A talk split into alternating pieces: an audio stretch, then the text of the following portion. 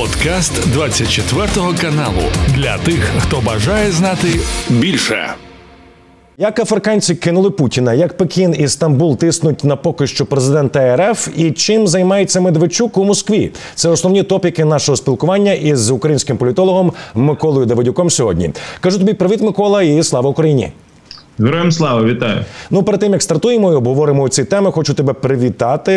Із рішення міжнародної федерації фехтування вона ухвалила своє рішення змінити регламент, е, і тепер не потрібно руку, руку стискатися після сутички. Е, і Тепер українські спортсмени, е, на прикладі Ольги Харлан, мають можливість навіть з нейтральними атлетами з Росії і з Білорусі до них навіть близько не підходити і не руку стискатися. Отже, повертаючись до африканського форуму. Є от свіжа е, інформація, що п'ять африканських лідерів е, попросили Путіна повернутися до зернової угоди і не хочуть приймати російського зерна і його пропозиції. Е, скажи, будь ласка, оце от е, плювок в обличчя Путіна чи ні? Ну, власне, з атлетів. Я думаю, що тепер наші атлети зможуть виступати з чистими руками, коли не доведеться їх тиснути різними негідникам, які підтримують окупаційні війська і представляють цей смердючий триколор. А з іншої сторони, це ж демонстрація стилю самої України. От як перефразовуючи е, рекламний виборчий слоган однієї газової корупціонерки, вона це Україна. От в даному випадку Харлан це Україна, тобто вона. Перемагає, міняє світові правила і досягає свого. Оце ж і є історія про Україну. Це сценарій просто якогось шаленого фільму для Нетфлікса, для Голівуду, але в основі не просто спортсменка, а українка. І Україна як така, коли ти перемагаєш, але світ це не сприймає, ти змінюєш світ для того, щоб досягнути своє. Це те, що роблять сьогодні війська залужного збройні сили України. Це те, що робить сьогодні наша дипломатія. Це те, що робить вся країна кожним своїм громадянином. І от якраз таки Харлан яскравий тому приклад, і дійсно серце радіє, душа радіє від того, що вона така крута, хоробра, яскрава, потужна жінка, от яка дійсно змінила світовий спорт.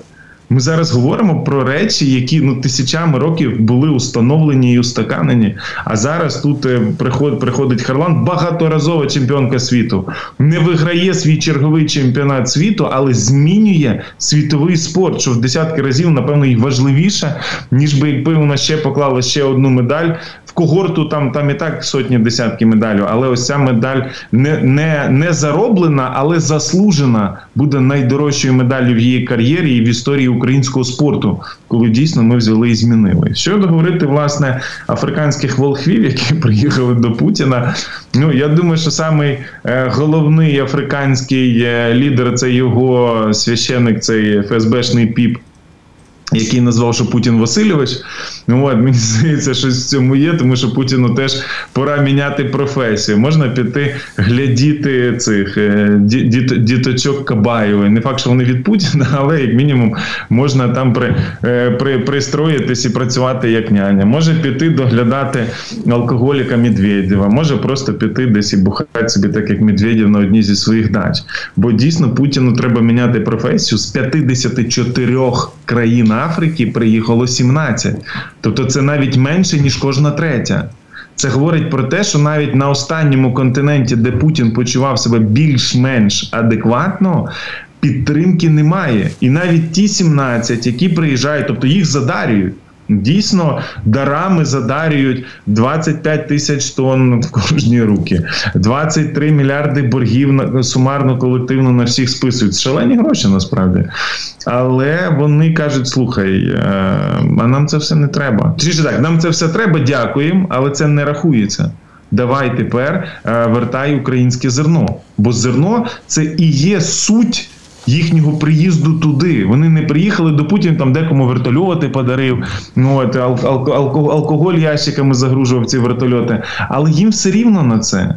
Їм важливе українське зерно, тобто ми для них лідер цієї частини світу, і вони за нами йдуть і приїжджають до ворогів говорити про нас. Е, ну і найголовніше, теж Путін же ж цей саміт ну, типу, бачив себе в центрі. От, Але е, в центрі він не став. Його принижували всюди, де тільки могли. Е, Ну і власне те, що Аль-Сісі, президент Єгипту, ну от досвідчений силовик, насправді це справжній, до речі, силовик при владі, а не Путін, типу ФСБшна криса. Ну от е, Аль-Сісі взяв і запізнився. І Путін там ходив туди-сюди, туди-сюди, там якісь бумажки читав, серветки перекладав. Ну, і Сісі просто сидів і курив собі. Ну, я думаю, не бамбук, напевно, якийсь єгипетський кальян. Ну, от, який він привіз з собою, щоб Путін його там не отравив. Він запізнився і нічого нормально. Але це політичний меседж, це політичний знак, що тебе не поважають, ти ніхто. Я вам скажу, що це е, перші плоди інвестицій в глобальний південь, це перші плоди інвестицій і нас, і заходу. Тут не треба і нас переоцінювати. Ну от і нас, і заходу. Ну от е, в те, щоб ми зробили велику глобальну коаліцію демократичних країн проти е, автократичної країни Російської Федерації, і це якраз таки достатньо сильна, сильна позиція України. Де власне ми показали, що можемо об'єднувати світ і не тільки західний світ, а в цілому всіх. От я думаю, що і Індію, і Бразилію теж добереконаємо. Ну та приємно і мені оця ситуація із президентом Зівбаби, і з головою Африканського союзу. А ще раз нагадаю, це Залі Усумані нагадало е, ситуацію на Петербурзькому економічному форумі, коли Токаєв відкрито сказав, що не будуть визнавати е, квазі-республіки ЛНР і ДНР. Е, десь така от ситуація схожа. Е, паралельно з'явилися інсайди Микола від Вашингтон Пост, які свідчать про те, що президент Туреччини Реджеп Таyyip Ердоган намагався кілька разів додзвонитися до Владимира Путіна, але той банально, як якась дитина ображена, не піднімає слухавки. Є така інформація, і, начебто, е, Кремль злий на президента Туреччини за те, що Ердоган відпустив азовців до України і пішов на зближення заходом. Наскільки ця історія може бути реальна, які можуть бути стосунки тепер між Анкарою та Москвою?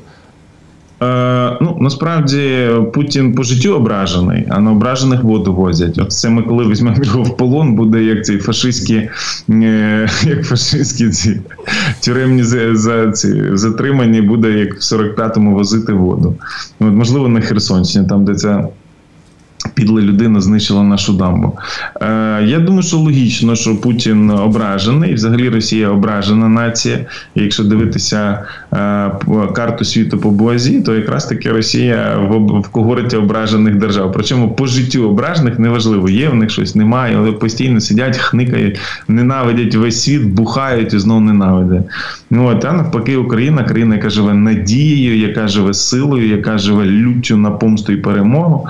Ну от вона цим і відрізняється. Якраз таки це допомагає нам рухатись вперед і перемагати.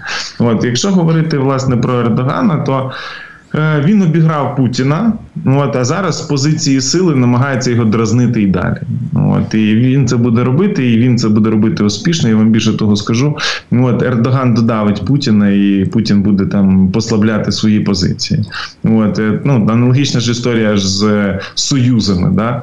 От, Намагались відродити е, Радянський Союз, так що в Росії окуповані зараз населені пункти, типу Шибякіно і оцих всіх прифронтових міст. Це ж відроджували радянський союз, захвачували Україну, а отримали окуповані території, які в них, до речі, теж свого часу були в 90-х роках при Єльцину, коли Кавказ не визнавав себе Російською Федерацією. От зараз отримали цей. Хотіли поставити на коліна Європейський Союз, а зараз зустрічаються з Африканським Союзом. Да? От хотіли обмежити НАТО, а зараз е, НАТО, на яке Путін заслужив, це там 17 е, африканських лідерів, які приходять, плюють в нього і втикають йому ножі в спину. От, ну це просто Путін дуже талановитий політик. От так само він хотів обіграти Ердогана, так само він хотів обіграти Україну. А зараз от сидить як ображена дитина, тут повністю погоджуюсь. Ну от. Е- Сидить і просто не знає, що робити. Це ж він не бере трубку не тому, що він там ну такий сентиментальний, емоційний. Йому нема що сказати, йому нема що запропонувати, йому нема як на Ердогана натиснути. Що він йому зробить? Нічого, Путін повний, тупий, порожній нуль. І от Ердоган йому це показав. Йому це показують Збройні Сили України, йому це показує український народ. Ну от він він це розуміє, нехай звикає. Е, ну, ну власне, чому е, за інформацією Вашингтон Пост адміністрація Реджепа Таїпа Ердогана, канцелярія надзвонювала Володимиру Путіну, бо намагалася також його схилити до повернення до зернової угоди. А він займається ігноруванням. Є також інформація, що і Китай, і Пекін починає тиснути на Росію щодо експорту українського зерна, бо великий відсоток припадає саме на китайський ринок. Мені цікаво складається ситуація, в якій нікому, крім Росії, невигідний зрив е, зернової угоди. Е, питання, чого тоді добувається Путін, е, обстрілюючи портову інфраструктуру Одеської області? Логіки просто не зрозуміло, чи от логіки в принципі не варто шукати у цьому. Намагається залякати? Ні, дивись, є є типу люди з мізерним тупим мисленням. Оце Путін. От він думає, що він зараз візьме так зіграє, що весь світ скаже, все, в сторону українське зерно, будемо купувати російське питання, а воно у вас є? Ні, немає. Але ми будемо його продавати. Да? От. А Друге, типу, світ же теж дивиться, вони розуміють, хто виробник зерна, хто лідер цього світового ринку. Що що є житниця світу? Це Україна. От, І брехав нам Радянський Союз, коли казав, що ми житниця Європи. Неправда, ми житниця світу. Ми кормимо сьогодні світ. І наше завдання після війни наростити, щоб було не 600 мільйонів, як є зараз, а мінімум мільярд.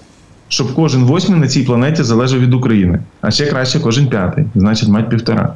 Розумієте, це наше завдання, це наша національна безпека, це на це наше, що називається national security американською. Оце те, в що ми повинні інвестувати, і що ми повинні зробити. Да, треба складна переробка, треба і макарони, і будь-що будь-що інше робити, і не тільки в зерно інвестувати.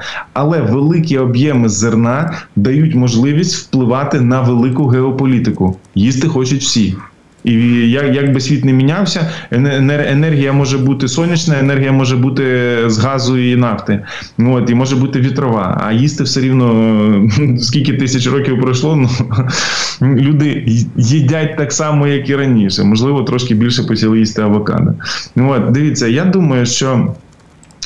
Україні зараз тут ми не посадові особи, да, і ми можемо сказати деякі е, цинічні речі. Нам зараз вигідно не йти на ніякі путінські умови, а навпаки, загострювати ситуацію і просити від НАТО, Китаю. Туреччини і Сполучених Штатів з Британією окремо від НАТО і в НАТО, в тому числі, просити бойові кораблі і створювати український флот під приводом охорони торгових суден зернового коридору. Сказати, ми не хочемо ваших кораблів, буде ескалація, як вони нам кажуть. Бо Путін почне стріляти ядерною зброєю. Не давайте, не їдьте своїми кораблями, дайте нам їх. Зробіть таку гуманітарну допомогу, кожен дайте по 20 кораблів. І ми заповнимо українське море чорне. Ми зробимо його морем НАТО, і ми зробимо так, що там будуть українські кораблі. Путін нічого не скаже, що там кораблі НАТО чи ще щось. Це будуть наші українські кораблі. Ми поставимо їх на баланс в Одесі. Ну от і все, коли докупуємо Крим, у нас буде свій український чорноморський флот на противагу тим бляшанкам, які стоять путінським. Все. І дивіться, і ми зараз тоді, зараз зриваючи цей коридор, ми зможемо досягнути стратегічної цілі, панувати в Чорному морі. Як свого часу там панували козаки. Ось це треба вернути. Це історична справедливість, і вона повинна бути досягнута. Хочете наше зерно? Окей, але не з Путіном треба договоритися, а з нами. З Путіном вже нема чого говорити. Його треба мордою в пісок. Кримський, от е, і все, і це і це зараз у нас є можливість дійсно пройти між капель цинічно. Хтось буде ображатися, десь нас там може навіть в деяких виданнях будуть і підмочувати, типу казати, що ми це, але так Тихою сапою, зухвалою сапою треба пройти шлях і створити свій флот. У нас є зараз супер унікальний шанс. Якщо зараз дипломати і політики правильно розставлять е, акценти, давайте битися за це. Якщо вже Китай вичитує Росію, що типу їм не подобається, що не зривають зерновий коридор, супер. Ну це цього і досягали. Ну нормально. Треба показувати, що вони неадекватні. Треба грати з Путіним в його гру. Треба з ним грати. Треба показати, що вони не держава що вони не серйозний гравець на геополітичній карті, що вони помилкове утворення, що вони failed state. Оце наші меседжі. Те, що він нам намагався кинути, що вони фашисти, їх треба денацифікувати, в них треба забрати флот, в них треба е, зробити армію. Скільки він там нам писав в першому драфті? Він там сьогодні згадував, що там якісь домовленості в нього були. 30 тисяч. Ну от оце розмір російської армії. Буде у вас 30 тисяч і намордник на морді. Ну от оце, оце наше завдання. Якщо Китай дивиться на Росію, типу, як як на е, тигра, якого треба приборкати, прекрасно чи там ведмеді, да? Ну от прекрасно, нам це підходить. Повірте, нам зараз треба таку проактивну позицію одягати намордник на цю собаку, типу, і зробити так, щоб дійсно ми були настільки озброєні, щоб просто в них ніколи в голову навіть не приходило не те, що нападати, дивиться в нашу сторону. Щоб вони в своєму словнику і в російській мові цій недолугі, щоб вони просто повичеркували слово Україна, тому що вони його бояться. Да, Є ж країни, в яких там немає там е, цих мови, в яких там слово диявол намагається уникати, число 13 намагається уникати. От ми повинні для Росії слово Україна бути і Тарас Шевченко. От номер 13 і диявол, щоб вони нас так боялися, щоб вони навіть не, говорили в сурі, і вони взагалі ніде навіть його не згадували. Ось це наше завдання. І флот це якраз одна одна з цих можливостей. Ви розумієте, найбільша ціль російської. Імперії це мати тепле море, яке має вихід до е, Середземного. Але е, є проблема. Типу, Росія ніколи так і не змогла за там весь час свого існування здобути турецькі протоки. Вони ж завжди планували там е, завоювати Стамбул, щоб контролювати протоки, щоб мати свій вихід. Бо вони кожен раз залежать або від фінського від фінського заливу, типу, або від якраз таки від стамбульських проток. Да? Ну от і вони хотіли пройти. То наше завдання ще більше зменшити їхню маневреність в морях і забрати повністю контроль над Чорним морем і зробити так, щоб їхній оцей флот, до речі, Бен Ходжес, ну типу. Такий ще той інфоциган, але, типу, е- деякі речі він дійсно говорить про профільно і професійно, і там там чітко там чітко зрозуміло, е- що він сказав, що поїдуть в Новоросійськ. Україні треба давати атакамси, щоб російський флот відчалив до Новоросійська. Оце наше завдання, але не тільки атакамси. Ну, от е, треба робити свій флот. Бо навіть якщо атакамси ми цих знищимо, вони будуть відбудовуватися. Тобто тут е- старий старий радянський інженерний спадок все таки дає можливість їм відбудовуватися. Да? Ну, от, Ну і грошей, типу, грошей дійсно багато. Вони можуть там знову купляти якісь іранські технології чи північно-корейські, які насправді можуть бути не тільки північно-корейськими. Тому нам треба типу свій флот, щоб з ними конкурувати, щоб дійсно вони розуміли, хто шериф в цьому морі. Е, і ти, до речі, реально розглядаєш, е, яка ймовірність реальності того, що нам можуть продати бойові кораблі, якщо питання із атакамсами, а також питанням з F-16 е, багатоцільовими винищувачами було настільки складне щодо постачання Україні. Атакамси це ж зброя. А кораблі навіть з носіями зброї на ні, це типу гуманітарне забезпечення порятунку африканських країн. Це вже ж не про Україну, це про 30 країн Африки, які можуть вмерти з голоду. А там там є підрахунки. Я я, я читав ці репорти. Там 60 від 40 до 60 мільйонів людей може померти. Спочатку вони не доїдають, а потім вмирають. Людина, яка живе на 3 долари в день, і йому не привозять найдешевше і найсмачніше в світі зерно. Ну, типу, що він на 3 долари купить? Канадське зерно, французьке зерно, італійське. Тверду пасту з нього буде робити. Ну да, він купить на 3 долари, але тоді він потратить весь свій місячний бюджет і все. Считай, нема людини. А таких від 40 до 60 мільйонів. Ми гарант світової безпеки харчової. Ну, Тому я вірю, що це можна, але я не казав платити. Ми не збираємося за це платити. Нехай беруть і вішають, от, наприклад, на російських олігархів, хай за гроші Абрамовича куплять. Він там з Челсі хотів гроші давати. Не хочеш давати на українську зброю, щоб не вбивали росіян. Окей, давай гарантуємо африканцям хліб. Але, типу, давайте пробивати. Я бачу, що зараз є політична можливість зараз домовитися за флот. І знову ж таки, прапор, ну, типу, вони кажуть, ми втомились від війни в Україні. Хорошо, це не на Україну, це для вас. Якщо ви зараз не дасте нам кораблі, і ми не зробимо зерновий коридор, то потім в Парижі на Єлісейських полях буде там 10 мільйонів е, африканців, які будуть будуть кричати Дайте круасани. Сьогодні дешевше нам дати флот, ніж, наприклад, завтра працювати з цими 10 мільйонами і думати, чим чим їх накормити, що їм дати, як їх відправити додому. Причому що жоден з них додому вже не захоче їхати. І Париж буде їхньою новою домівкою. Чи Берлін, чи чи будь-яке інше місто. Ну тому зараз, зараз є політична можливість. Я вважаю, що її треба дотискати. Е, ми щойно описували те, що відбувається в Чорноморському коридорі, е, зерновому коридорі, і як це питання, е, скажімо так, умовно, вживу жаргон вирулити. Є інформація щодо іншого коридору. Зараз за даними прем'єр-міністра Польщі Матеуша Моровецьки, найманці групи ПВК Вагнер, які на даний момент знаходяться на території союзного государства, перепрошую Білорусь, переміщаються в бік Сувальського коридору в невеликій кількості, начебто до 100 людей, але все ж рухаються у цей бік. Нагадаю, що Сувальський перешийок це територія, яка теоретично може е, з'єднати Білорусь із Калінградською областю, яка насправді є німецьким містом Кенінсберг. Скажи, Микола, е, для чого вагнерівці от е, на території Білорусі? Щоб шантажувати Європу чи ні? Кілька моментів шантажує Литву і Польщу. Друге, піднімає ставки до можливих переговорів. Путін дуже сильно просить, просто виблагає переговори, але для цього він піднімає ставки. Що мовляв, окей, Україною не завершимося, будемо з'єднати коридор е, Росії через Білорусь. Ну от і з'єднуватися з Калінінградом. Його ж там заблокували зі сторони Польщі. Да, Чехія взагалі його почала називати старою назвою. Ну от і навіть валюту пропонують вернути. От і вони зараз будуть казати: ну все, тоді тоді ми будемо з'єднувати. Там ядерна зброя, там є вагнера. Ну от, але давайте чесно, вагнера це лошари з точки зору там геополітики і з точки зору типу реальних впливів. Ну їх там ну там максимальні пікові точки було по 8 тисяч. Ну, типу, будь-який загон е, Збройних сил України просто заходить туди на три години, вирізає їх і повертається тихенько додому. Ну от е, я не ба я не бачу, що вони зараз там на щось впливають, це швидше такі інформаційні акції. Ну, от, Але я типу в цьому бачу плюс Польща, хоча б ще візьме більше зброї, Литва візьме більше зброї, ну, от, більше переозброїться. Ну, от, е, Поки що Путін не готовий йти на НАТО. От не бачу це, цієї можливості в нього. Він він грає, погрожує, але не переходить. Ото про що Бернс говорив Путін намагається не порушувати внутрі, внутрішні баланси війни. Тобто, от це оце червона лінія. Він він він не зможе на неї йти, тому що йому його просто це завершить в цій війні. Ну тому він він він піднімає ставки, грається, але потім міняє. Він він часто так любить прощупує, прощупує, прощупує, а потім починає це, а потім починає там взагалі йти зовсім в іншому напрямку. Ну ну розумієте, людина стара, типу слабоумна, типу їй треба чимось постійно займатися, десь постійно штрикати якимсь сусідам, мішати, красти щось в їхніх огородах. Оце типовий Путін. Реально з'їхавши з глузду пенсіонер-садівник, який зараз не може просто до кінця контролювати, як йому здається, свої геніальні комбінації, які ну взагалі геніальними не здаються. От і теж зверніть увагу, що вагнера в Білорусі це ж теж типу найманці, які вийшли з під контролю і їх вивезли да, е, на території, щоб не загрожувати Путіну. Тобто, це ж теж типу, воно з однієї сторони він намагається ними грати як погроза, але ж е, це для них фільтраційний табір.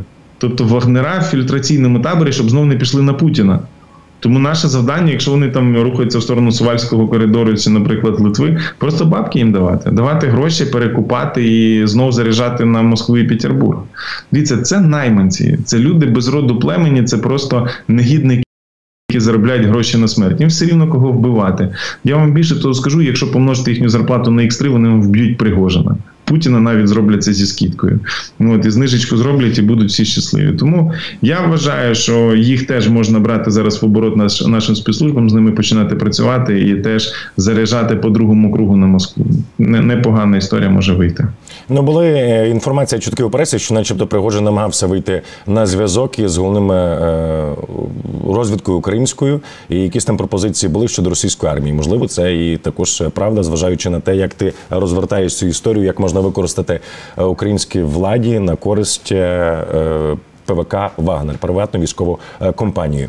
І е, повертаючись до території Росії із е, білоруського союзного государства, з'явилася напередодні інформація, що політичний проєкт Другая Україна обвинувачуваного держзраді Віктора Медведчука з неформальної перетворився на офіційно зареєстровану на Росії громадську організацію. Призначили там головною виконкому колишнього українського журналіста Дениса Жарких, який бігав і мав свої програми на ем, промедведчуківських каналах. А от мені цікаво. Е, персона Медведчука, чи от мета переоформлення другої України в ГО, е, чи Кремль не намагається повернути кума Путіна до політики? Яку він карту розігрує? Я думаю, що тут ситуація наступна. Е, я думаю, що йому повісили чек Е, який він е, вкрав, і йому сказали якраз таки цей чек відіграти. Медведчук вкрав з Сурковим порядка 5 мільярдів доларів ФСБшних грошей. Ну от які він потратив на яхти, літаки, на цю Тамару, чек і Оксану. Ну, от. Е, Оксана в той час частину цих грошей тратила на його охоронця, типу, і спільний час проводили.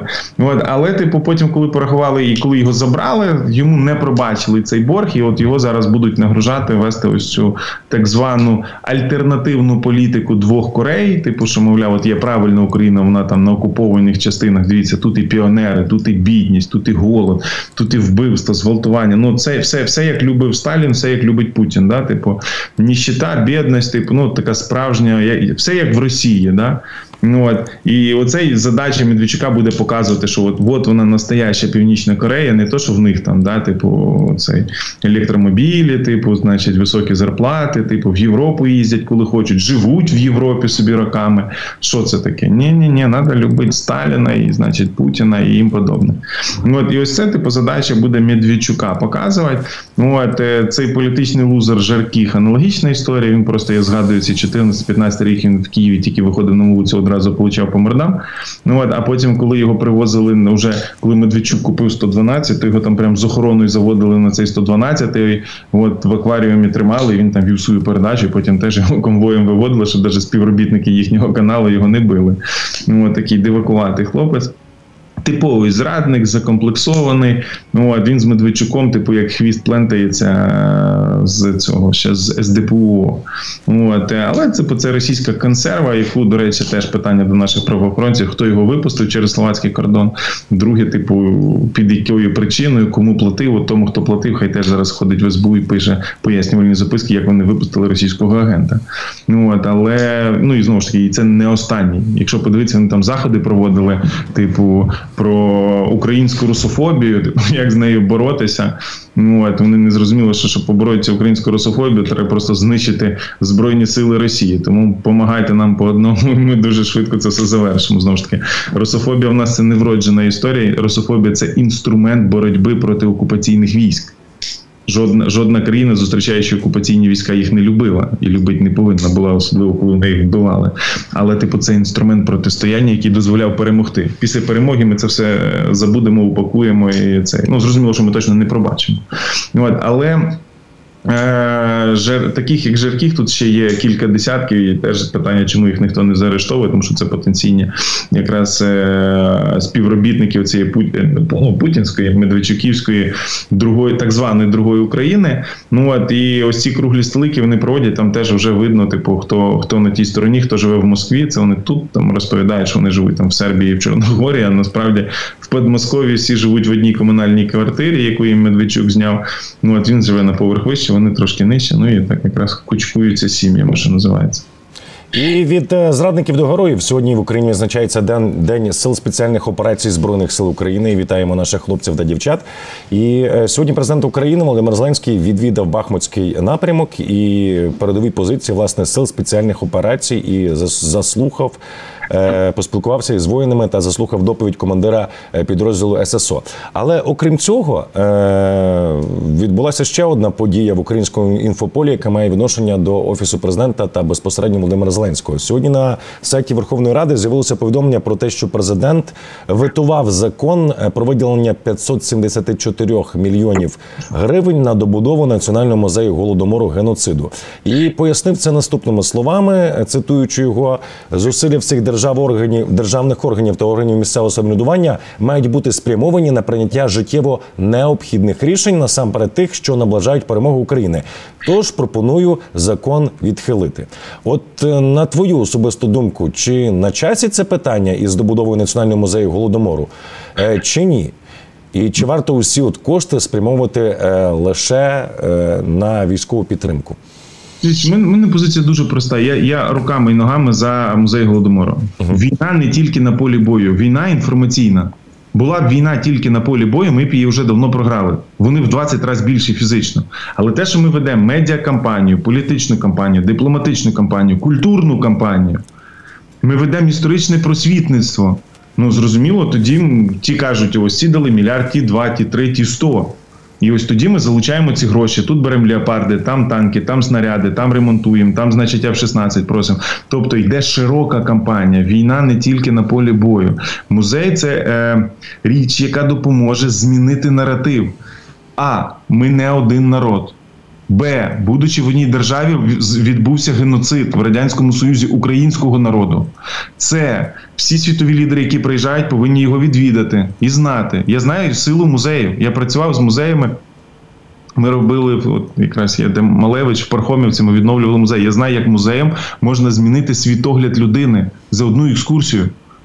От дайте годину і заведіть людину в правильний музей, і це вийде зовсім друга людина. Заведіть туди Макрона, Байдена, Шольца і всіх решта політиків. І ви зрозумієте, наскільки це сильна, потужна штука. Вибачте, чого всі, хто були в Ізраїлі в музеї Голокосту, виходять просто фанатами цієї держави, які співчувають, готові допомагати і бути їхніми волонтерами до кінця свого життя. Чого ти, коли заходиш в Лувр, ти виходиш фанатом французької культури, або е, British National Museum, або, наприклад, е, в МОМА, чи, наприклад, в Метрополітен американський, або в будь-який інший, або навіть в City, е, в таємне місто в Китаї, коли ти заходиш, ти розумієш велич їхньої культури, або в японські сади, коли ти заходиш. Да, це частина нашої історії, і ми повинні це зробити, щоб змінити наративи в світі, і щоб показати, що українці суперсильні. Це не історія про смерть. Голодомор це історія про те, що ми вижили. Нас геноцидом хотіли вбити, але ми настільки сильні, що ми тоді не вмерли. І ми зараз є, ми стоїмо і відбиваємо. Але історія голодомору музею чітко показує наступну річ, де сьогодні е, першу чергу нападає Путін, Донбас, там, де якраз найбільше було голодомору, де найбільше було вбивств. Куди потім завезли таких, як Янукович з його дідом, завезли білорусів, завезли росіян, завезли інших і сказали: от ви русські. Зрозуміло, що ти Януковичі недовчені, типу, ну да, ми русські. А потім починається проросійська політика, а потім починається сепаратизм, а потім починається багато інших історій ідей. Але коли закосили смертями українське населення, українські еліти, українську мову, там з українською мовою боролися фізично, вбиваючи людей, мільйонами вбиваючи українців. Розумієте? І тому. Я вважаю, що музей треба. Якщо говорити про гроші, гроші невеликі. Я вважаю, що їх е, а можна зібрати приватно, б їх можна здерти з корупціонерів. А чого ми відпустили, наприклад, цього, який яйця по 17 е, купляв? А де де ці 8 мільярдів, які він вкрав? Там від 5 до 8 мільярдів. Різні експерти говорять різне. Але це виходить від 16 до 10 музеїв. Ну так, що ми зараз 500 не знайдемо. І найголовніше, третє, якщо ви думаєте, що е, коли нас тут в цю війну, а будь-кого з нас можуть вбити. Війна йде всіх проти всіх. Росіяни нас знищують як державу. Якщо ви думаєте, що ваш подвиг згадають, я зараз до політиків звертаюся, ваш подвиг згадають через 100 років нащадки, то ви помиляєтесь. Бо не збудувавши музей тим, хто 100 років так само помирав за країну намагаючись її зберегти і викохати, і ви думаєте, якщо ви їм не достроїли, то вам хтось построїть? Я не бачив жодного внука, який, затоптавши могилу свого дідуся із бабусі, має прекрасну е, е, цей, прибрану могилу в себе, коли він сам стане дідусем бабусею і сам помре. Жодного разу такого не було.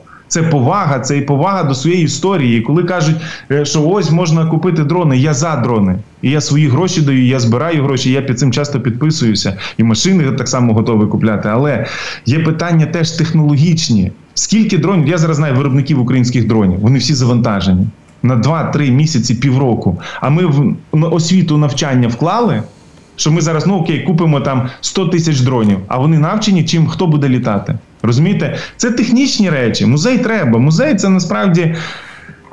13-15 мільйонів доларів. Ідіть потрусіть любого олігарха. Вони зараз в час війни вкрали більше, ніж вартість цього музею. Знову ж таки, це вишенька на торті. Там буде шикарний великий комплекс, який буде міняти картинку світу. І для нас, українців, туди дітей після війни треба буде возити кожен день. Вся країна, всі екскурсії, всі діти, от як американці в Білий Дім приходять, ми повинні всі пройти через свою історію. Це пекельна, важка історія, після якої хочеться плакати.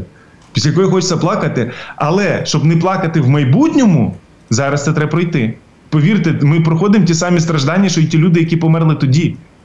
Але ми зараз повинні перемогти, маючи е, в своєму досвіді їхній подвиг, маючи в своєму досвіді їхні страждання, маючи в своєму досвіді об'єднання світу. І останнє, ми хочемо, щоб в світі всі світові парламенти визнали голодомор геноцидом українського народу. Як це, наприклад, зробив Ізраїль з цими. Ізраїль як зробив з німцями. Е, Німці платять репарації, це мільярди доларів. Тобто виходить так, що 10 мільйонів чи там 13 мільйонів доларів у нас нема щоб потім отримати десятки мільярдів доларів. Да? Це ж репарації з Росії. Крім війни, ми ще будемо збивати гроші за за ті злочини. Ми винесемо потім це на голосування ООН, коли більшість парламентів проголосує. Ми та піднімемо питання там рубом, піднімемо і дотиснемо. Ми їх кожного знайдемо. Ми змусимо їх потім відповідати. Прізвища катів будуть закарбовані в світовій історії. Розумієте? І коли ми зараз так дуже вузько дивимося, війна ширша. Не думайте, що це тільки зброя. Зброя треба, я погоджуюсь. І зброя в руках українських збройних сил це найкращий інструмент звільнення і деокупації. Але казати, що це не на часі, це неправда. Вибачте мене, а де вони всі були на часі? Ну от до, до цього, як було широкомасштабне е, вторгнення, що будували там щось? Ні. Розумієте? І коли українці помирають і вбивають з українським прапором в серці, говорити, що історичний музей найбільшої катастрофи геноцидальної не на часі. Дивно і дуже примітивно, так не повинно бути. Там я вам скажу інша проблема: що коли почали говорити, е, а там точно 574, чи може давайте знайдемо іншого підрядника, який зробить за 300 все те саме. Розумієте? От тут треба оце, оце подивитися, а гроші знайти можна. Я просто не хочу, знаєте, щоб зараз е, перетворюватися там протистояння всередині країни. Але є базові речі, які треба. Музей треба. Це не завадить купити більше чи менше дронів. Музей допоможе Україні перемогти в інформаційній війні. Давайте не забувати, що вона теж є, і вона ще більше впливає на нас як державу, ніж, наприклад, путінські ракети. Бо путінських ракет ми з вами вже не боїмося. Ми вже навчилися при них жити, ми навчилися їх перемагати, і ми, ми навчимося знищити нього. Але, типу, ми ж теж і вкладаємо і в політичну перемогу. Тому що виграти просто війну мало. Треба виграти Кремль, треба знищити Кремль, треба знищити їхню імперію. Їхня імперія дійсно повинна померти, перефразовуючи одного відомого автора. Ну от і я вам скажу, що. Ми в це інвестуємо і зробимо. Да, зараз ми повинні напевно будувати музей голодомору. Потім ми збудуємо інші музеї, прекрасні музеї українського Малевича, українського Гоголя, які Росія краде. Ми збудуємо прекрасні музеї для Київської Русі. Ми більше того, я вам скажу, ми знімемо мільйони фільмів про це. Не політичних дірібанів, де там один між другим перепасовочки дають, да, мільйон туди, мільйон сюди, а дійсно глибинних українських фільмів. Вчора було прекрасне свято, День української державності, яке показало, що хрещення Київської Русі це наша історія, коли ми привели сюди геополітичний вибір. Західний, не Азійщину, в якій Росія живе. Це вони в нашій тіні сиділи, грілися і 300 років після цього ще намагалися потім обскупти і вкрасти наше. Ні. Ми ми, ми якраз продемонструємо, що є наше. Бо коли в них там вовки з лисицями дикі бігали, от і. Там, значить, дерева росли, типу, а нас нас тут виростали школи, тут виростали академії, тут виростали собори. 50 сімей е, монархів Київської Русі були одружені з монархами європейських країн. Тобто, це була така потужна дипломатія, в якої сьогодні в Росії немає. Путіна сьогодні 17 африканських президентів. Нагадаю на хвилиночку. І Анна Дикіїв це просто найвідоміша з українських представниць. А таких було 50 хлопців і дівчат, які стали членами монархічних європейських родин. І згадайте, як вони там бігали ошпарені, кричали, що Анна Анна Дерус де Рус, де Київ, і ти і вчить, і вчить французьку мову, і так само таких же 50. Ось про них фільми треба знімати, а не, наприклад, політичний дірібан влаштовувати. Розумієте? Тому музей треба, культура треба. Я не хочу зараз цитувати Черчилля, бо це вже стала пресловута історія, але фраза правдива. А за що тоді воюємо? Щоб потім перемогти і знову говорити російською мовою, щоб перемогти і потім говорити, хто Данбіл Бамбас, щоб потім перемогти і ОПЗЖ Шуфричем і Бойком завести в парламент. Для цього перемагаємо? Ні, ми повинні розуміти, для чого ми перемагаємо. Щоб російські не було в парламенті, щоб їх не було в Кабміні, щоб їх не було в райрадах, щоб їх не було в українських школах, щоб викреслити російську мову, щоб викинути їхню культуру Пушкіних цих задрипаних. Розумієте? Ось за що ми боремося. Музей голодомору треба, тому що це українська історія. Це історія дідів, які зберегли цю державу а не тих шуфричів, які кричали з бойком: будьте осторожні, русські по мирним не стріляють. Все завершиться. Було таке? Було. А де вони зараз? Чого вони не в тюрмі? От за це ми боремося, розумієте? Тому музей треба. Це дуже важлива історія. Просто її треба розуміти, а не звужувати мислення і говорити: ви говорите за дрони, так бабла в бюджеті кілька трильйонів доларів, е, цих гривень, вибачте, десятки мільярдів доларів. Чого не вистачає на дрони? Корупцію поубавте і все вистачить. Все вистачить, просто забрати корупцію треба. А не музей голодомору, не музей крайній в цій історії, а варюги, які кишені набирають. Що, воєнком не знати, де хату купив? Так воєнком вкрав більше, ніж цей музей. Вам показати замміністри, які крали. Вам показати типу цих таможників, які крали, які впускали, які випускали. Депутатка ця ваша любима. Холодов, який на сигаретах бабло косить десятки мільйонів доларів кожного місяця. На сигаретах, тому що монополія, розумієте, і кун Медведчука і Фірташа має право сидіти в Вені і на Кіпрі і косити з нас з вами гроші. Ну, як мінімум, з тих, хто курить. І потім це виводити на Кіпр і ділитися з Медведчуком і Фірташем і тими, хто йому дозволяє це робити.